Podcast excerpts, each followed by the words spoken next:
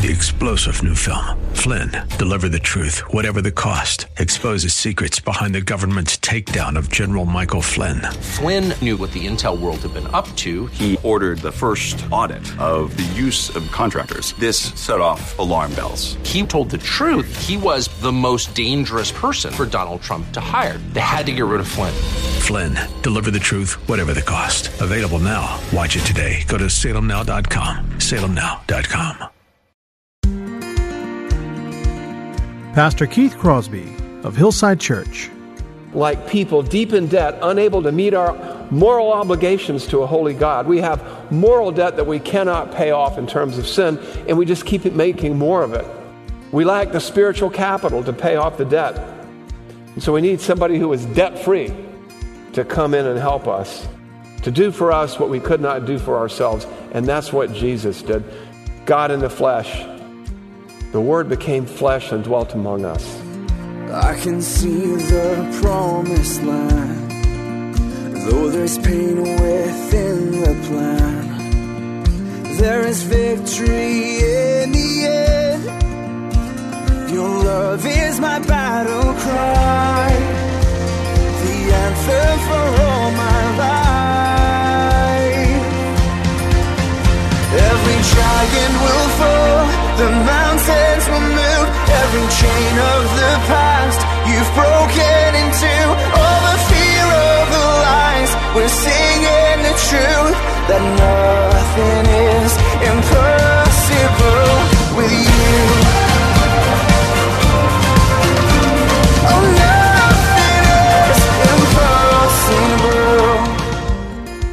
Hello and welcome to today's edition of the Grace to Live radio broadcast with Keith Crosby, Senior Pastor of Hillside Church in San Jose, California. What an amazing blessing it is for us that you have joined us today for the program. And as always, we would encourage you to follow along with us in your Bibles if you can. On today's edition of Grace to Live, we are celebrating the most wonderful time of the year as Pastor Keith brings us a series of Christmas messages. So if you have your Bibles, please turn with us today to the Gospel of Matthew, chapter 1. Now, here's Pastor Keith with today's study. Take it for granted. Maybe we're used to it. But what you see here is an unbelievable set of circumstances, an unbelievable story, and in the end, unbelievable faith. So, as we look back at the events of the first coming, of the first advent, as we celebrate Christmas today as a church family, I'd like to organize our thoughts around four chapters, if you will. Chapter one is the betrothal. Chapter two is the betrayal. Chapter three is the message. And chapter four is the Messiah.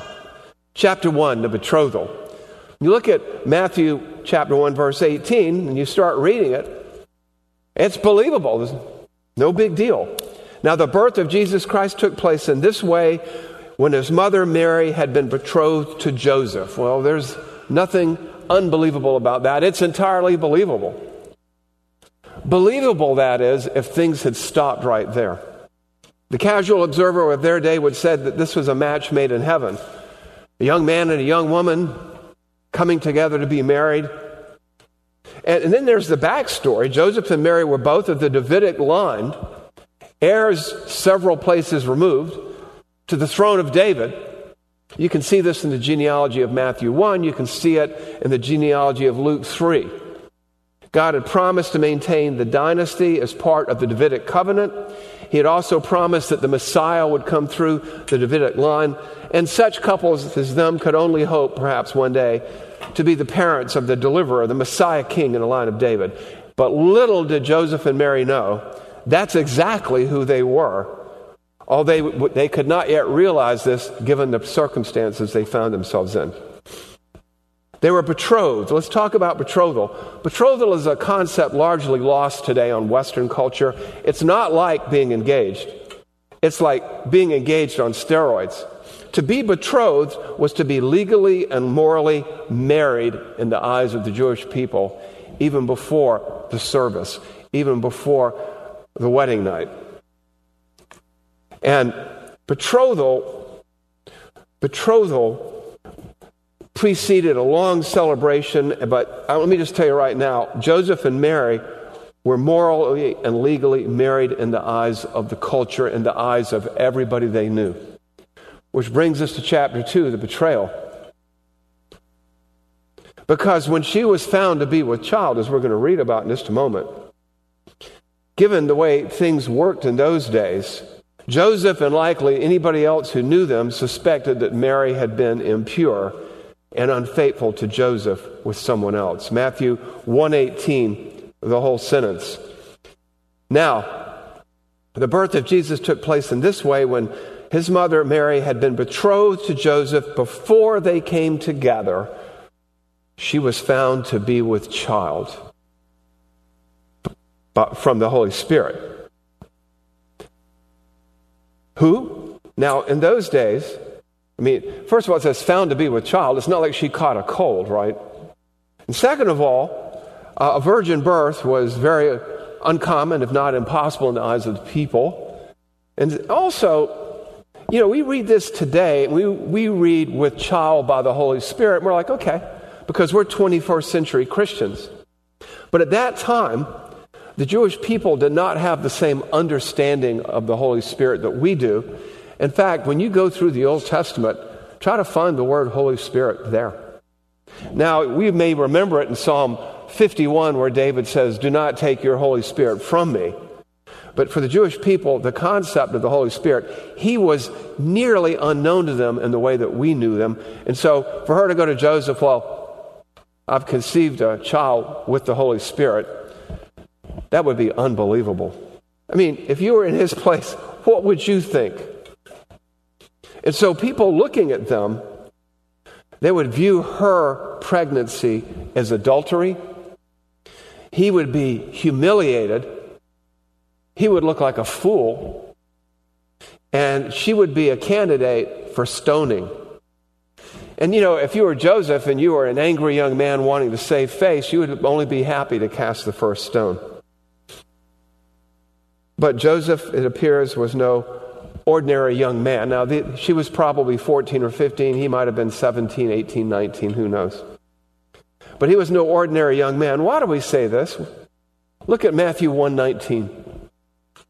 And her husband Joseph, being a just man and unwilling,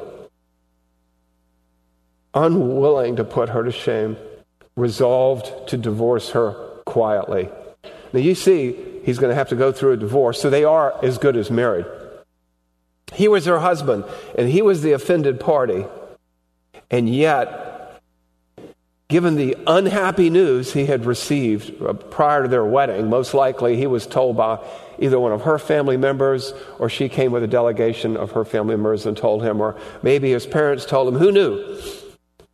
But he was humiliated, he was probably brokenhearted, his life was turned upside down.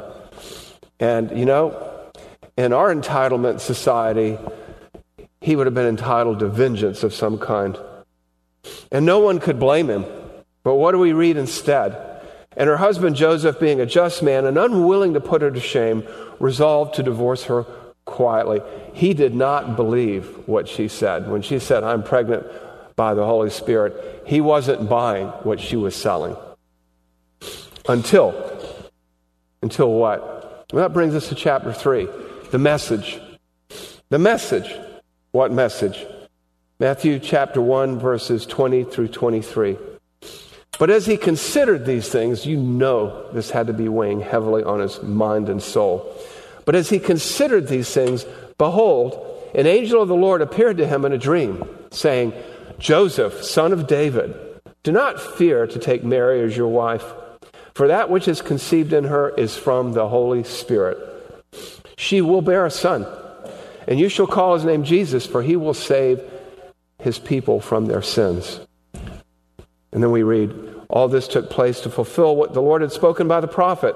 Behold, the virgin shall conceive and bear a son, and they shall call his name Emmanuel, which means God with us. What's going on here?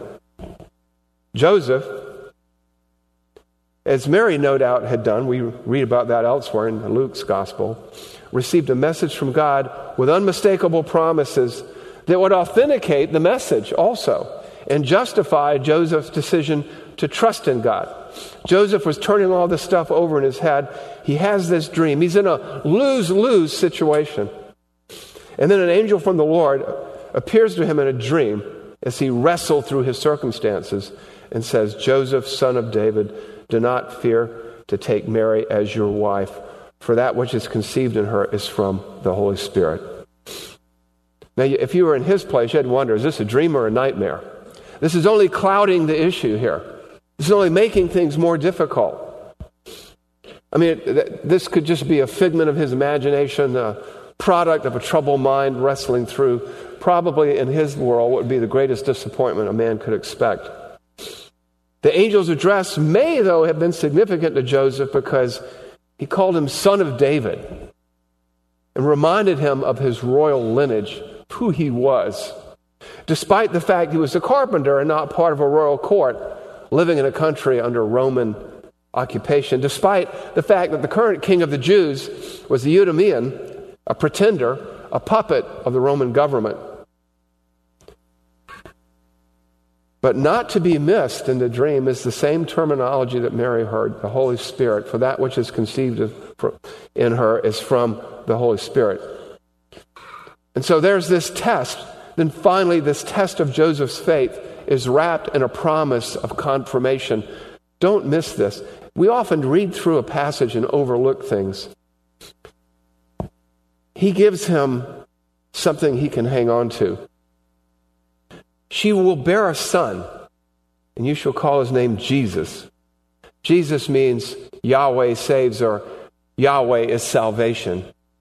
And then you see the tagline for he will save his people from their sins.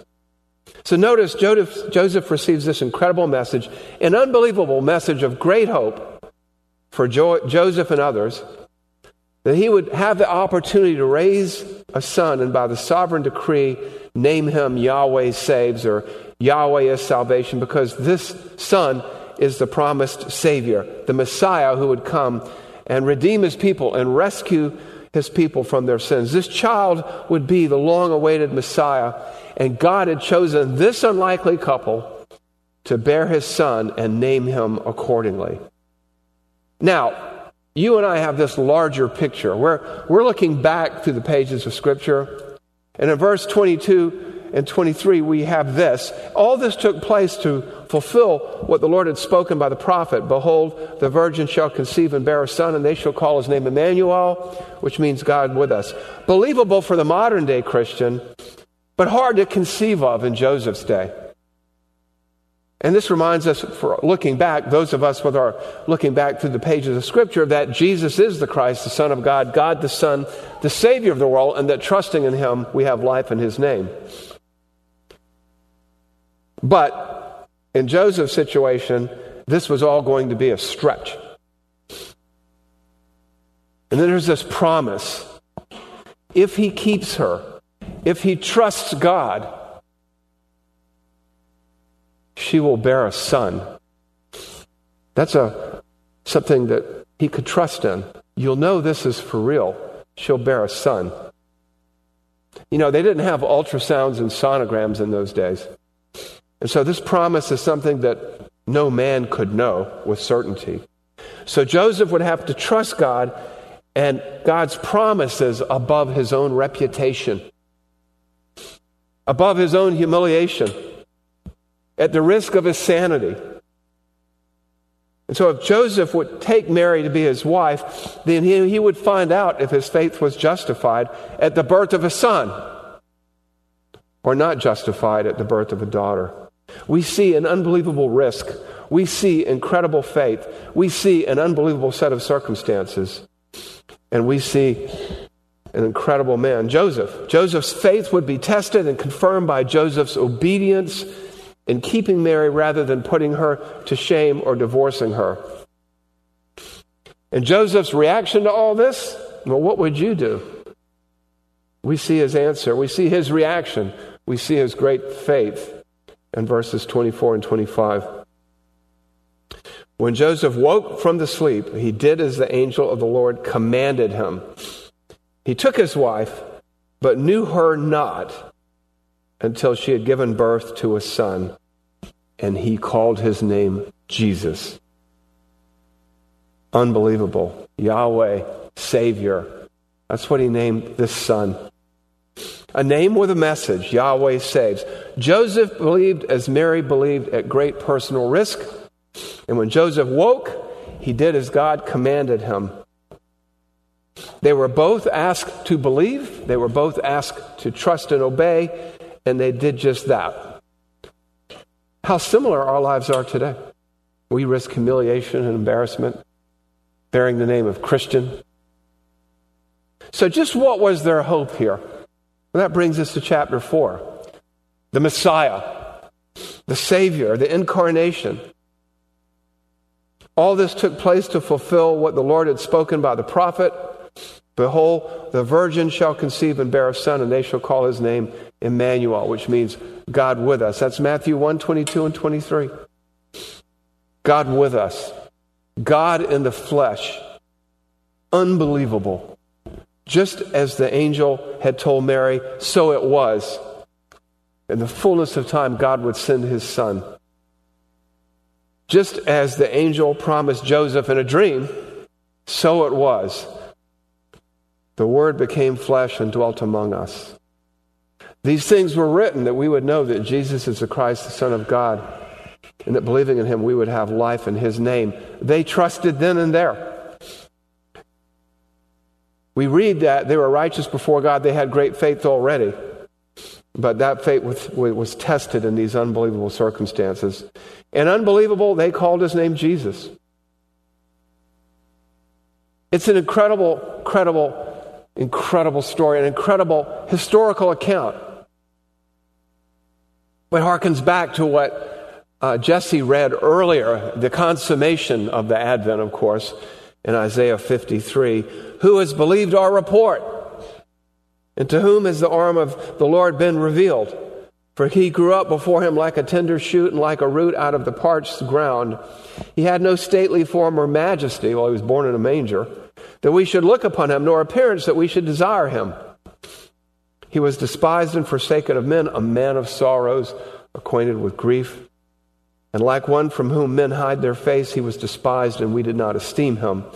Surely our griefs he himself has borne, our sorrows he has carried. Yet we esteemed, esteemed him stricken, smitten of God, and afflicted. But he was pierced through for our transgressions. He was crushed for our iniquities. The chastening of our peace fell upon him, and by his wounds we are healed. Why? All of us, like sheep, have gone astray. Each of us has turned to his own way, and the Lord has caused the iniquity of us all to fall on him. Jesus saves. Unbelievable. This baby born in the manger did not stay a baby, but grew to manhood. And at the cross, this baby from the manger saved his people from their sins. Believe it. That's the story of Christmas from beginning to end. And that's what Christmas is all about. Why was that all necessary? Why all these great miraculous events? Why God coming to earth in human form, being conceived by the Holy Spirit? born of the Virgin Mary, crucified, dead, and buried. On the third day, he rose from the dead. Why? Why was all this necessary? Why Christmas? Why Jesus?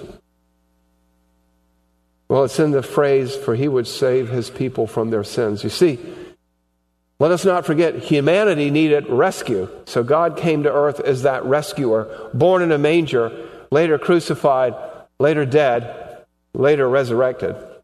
Why? Because we all sin. We all, apart from divine intervention, are a mess. I mean, look at your own life. Look at my life, honestly. And you've heard me point this out before if you've been here. Everyone at some time has taken something that didn't quite belong to them. Maybe it was credit for an idea at work. Maybe it was some answers on a quiz. Maybe a few extra dollars on the expense account. Maybe playing some games with the time clock or the tax man. Maybe you bought something on a credit card that you know you can't pay off, and so God says, You shall not steal, but we steal. And everyone at some point has embellished their story to make themselves look good, or maybe to make somebody else look bad, or told a little white lie. That's like a non lethal poison, isn't it? And God says, You shall not bear false witness. But we do anyway. We have and we did. And more than likely, we will again. And everybody at some point has lashed out at somebody else with hatred, publicly or privately, had tremendously hostile thoughts toward them, maybe a little character assassination in the workplace or the classroom or the home, even the church. And God says that hating someone makes you guilty of murder, and God says you shall not murder. But we do. But we did. That's sin. That makes you and I sinners, makes you and I thieves, liars, and murderers. And we may say to ourselves, we're not as bad as we could be, but we're not pure enough for a righteous and holy God. And all of us, therefore, are or were like people deep in debt, unable to meet our moral obligations to a holy God. We have moral debt that we cannot pay off in terms of sin, and we just keep making more of it. We lack the spiritual capital to pay off the debt. And so we need somebody who is debt free to come in and help us, to do for us what we could not do for ourselves. And that's what Jesus did. God in the flesh. The Word became flesh and dwelt among us came to earth as a man. He perfectly kept the law. He lived a sinless life. And then he died as a sinless substitute in the place of sinners. You say, what does that mean? Well, stick around. We'll talk more about that in the days and the weeks and the months and the years to come. But the bottom line here is all of this happened, Christmas, so that if we would humble ourselves and admit that we need help, that we need rescue, that rescue would be provided for us free of charge. The wages of sin is death. And all have sinned and fall short of the glory of God, but the free gift of God is eternal life in Jesus Christ our Lord, that baby in the manger, who grew to be a man, who died in your place and mine, unbelievably. And that's why we read, Who has believed our report? But he was pierced through for our transgressions, he was crushed for our iniquities, because all of us, like sheep, have gone astray. Each of us has turned to his own way. So the Lord has laid on him the iniquity of us all. For you shall call his name Jesus, for he will save his people from his sins. That's what Christmas is all about, start to finish. Through Jesus, we are offered the unbelievable gift of forgiveness. Unbelievably, by his kindness and mercy, Jesus saves. Believe it. The question is Has he saved you? And if he has, Merry, Merry Christmas. But if he hasn't, will you ask him to? Because you need him. He called his name Jesus. He called his name Yahweh Saves. He called his name Salvation. What do you call him? Savior? I hope so. And if you do, it's a whole lot different when you sing Joy to the World, the Lord has come, or Silent Night, Holy Night. It's a whole lot different when you say, Merry Christmas because there truly is something merry about this gift that keeps on giving eternally. Let's pray. Father, it is unbelievable that Jesus would leave the glories of heaven and come to this earth. This, compared to heaven, it had to stink. This filthy planet with a sinful people, some who would spit upon him and hate him, and some who would trust him. Unbelievable. Father, we thank you for the first Christmas, and we thank you for this Christmas, and we thank you for every Christmas you allow us to live to see. Father, we are just so grateful for this great gift that truly, truly keeps on giving eternally. And so we praise your name in Jesus' name. Amen.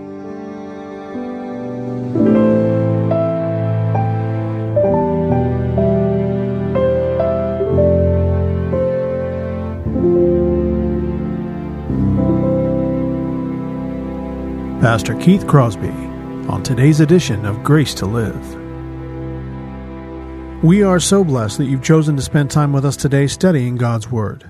If you'd like more information on Pastor Keith or Hillside Church, here's how you can connect with us. Our mailing address is 545 Hillsdale Avenue in San Jose, California, 95136.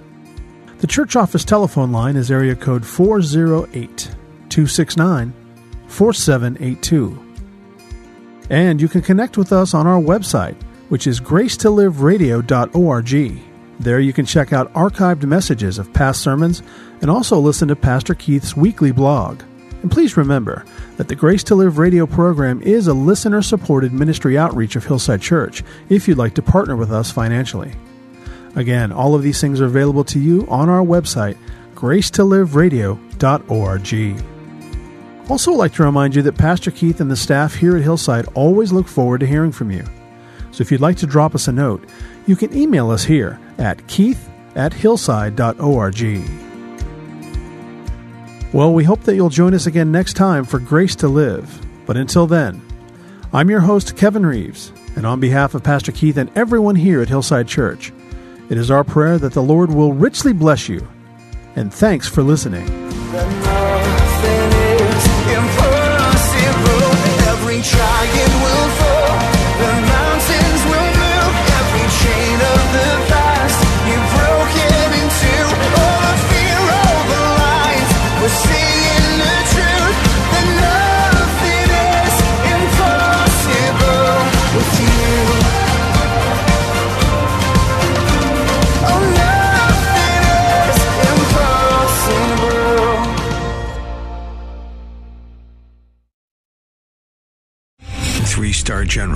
J. Flynn, head of the Pentagon Intelligence Agency, knew all the government's dirty secrets. He was one of the most respected generals in the military. Flynn knew what the intel world had been up to. He understood its funding. He ordered the first audit of the use of contractors. This set off alarm bells.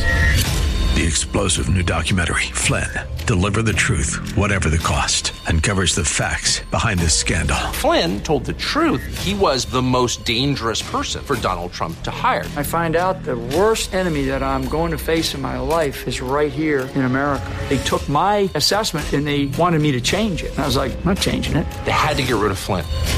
With in depth interviews, archival footage, and never before seen personal records of the man behind the headlines. I just felt like I was drowning. Flynn, deliver the truth, whatever the cost. Available now. Watch it today. Go to salemnow.com. Salemnow.com.